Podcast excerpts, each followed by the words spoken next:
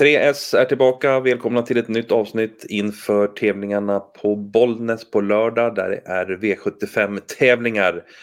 Vi ska gå igenom tre rubriker i det här programmet som vanligt. Det är spiken, skrällen och chaset. Och med mig att gå igenom de rubriker och rubrikhästar vi har är Linus Eriksson. Är du taggad inför helgens V75-omgång? Man är väl alltid taggad till V75. Eh, sen har vi väl sett eh, roligare spelmässiga omgångar och sportligt också såklart. Men eh, nej, men vi har inte gett upp eh, hoppet här. Vi, jag tyckte vi slängde ihop ett eh, bra system på Travandens spel som släpps här nu under torsdagen. Så att eh, eh, det finns potential i lördagens omgång, absolut. Mm, men det låter ju härligt. Så att, eh, ja, och då tycker jag att vi direkt ger oss på den första rubriken i det här programmet så att vi spelar ingen tid utan går direkt på spiken. En spik ska vi ha för att sätta grunden till systemet och den här veckan har vi en spik som, eh, ja, den blir hårt betrodd. Det är i V75 5 nummer 2 Phoenix Foto och det är väl inte så mycket att snacka om den saken, va? eller vad säger du? Nej, du har sagt det mesta. Nej, men eh, det var väl, eh, om vi inleder positivt eller så, att det finns potential i omgången. Det var som du var inne på, spiken är klar favorit. Men vi har sett eh, förut att det kan vinna en klar favorit och ändå ge bra betalt. Så att eh, vi skäms inte och eh, spikar då två Phoenix Photo som kommer från en jättebra seger här, eller två raka segrar på ett jättefint sätt. Senast var det ju guldfinalen. Mötte eh, till stora delar samma fält han möter nu. Tog enkelt hand om ledningen och var sedan helt överlägsen. Um, enda frågetecknet på förhand är ju att Svante Eriksson säger att hästen var toppad inför senast. Är det inte nu, men uh, han är ju så pass många procent bättre än konkurrenterna. Han kommer till ledning igen och därifrån förlorar inte Phoenix Photo. Nej, nej, det är ju så. Då är spets och slut alltså på två Phoenix Foto och vi eh, hamrar in den här spiken och går vidare till nästa rubrik som är skrällen.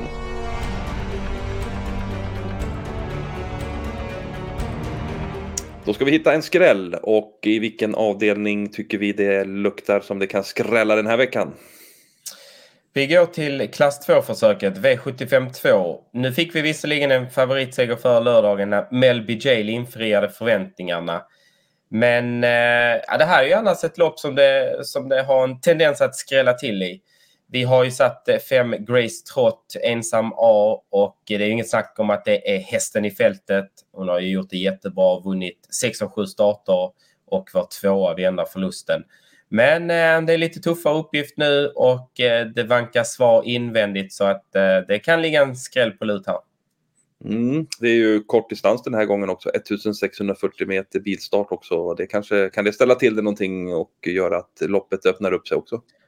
Det kan det absolut för att vi eh, när vi har ringt runt och pratat med några aktiva så eh, väntas det ju svar invändigt. Det blir ingen ledning för Grace Trott eh, som vi ser det.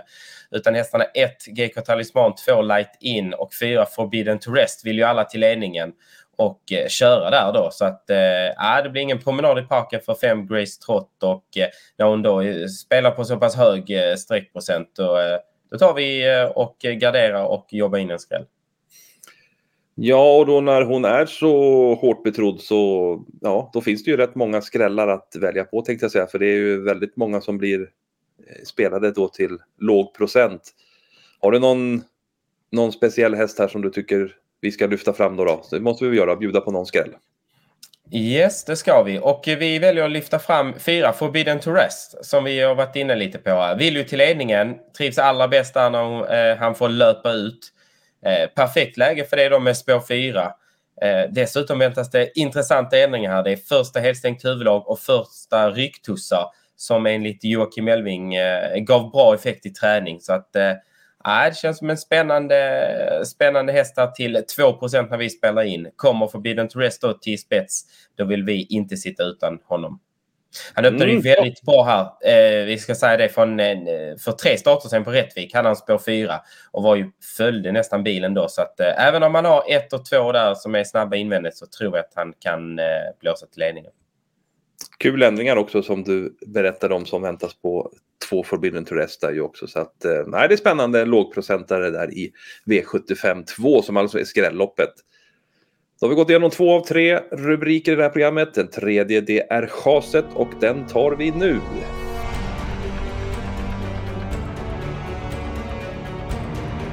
Då har vi kommit fram till den här rubriken där vi har en häst som vi tycker har eh, blivit för hårt betrodd den här veckan på V75. Och vi eh, går till V75 3. Det är ett storlopp, eller ett, ja, fördel ston då, men eh, det är silverdivisionslopp. Och eh, här tycker vi faktiskt att 5 Aurelia Express är den som har blivit väl hårt betrodd i omgången. Eh, hur kommer det sig då, säger vi till Linus som får reda ut begreppet här. Ja, men vi ska väl säga som så här, vi tycker väl kanske inte att streckprocenten är alldeles för högt på eh, Aurelia Express. Men däremot så ställer vi oss lite frågande till att eh, hon är favorit i loppet.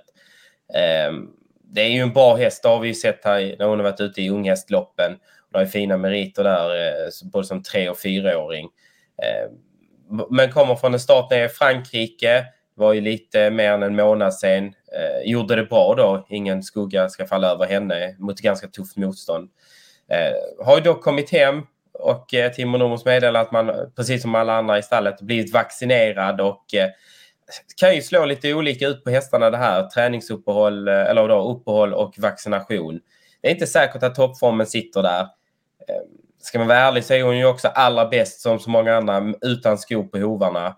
Och eh, ja, hon har ett fint läge och hon är snabb ut. Men vi tror ändå inte det blir någon ledning. Hon har ju tävlat, hon ska komma att tävla med norskt huvudlag vilket hon gjorde till exempel för eh, näst senast i Breeders Crown-finalen.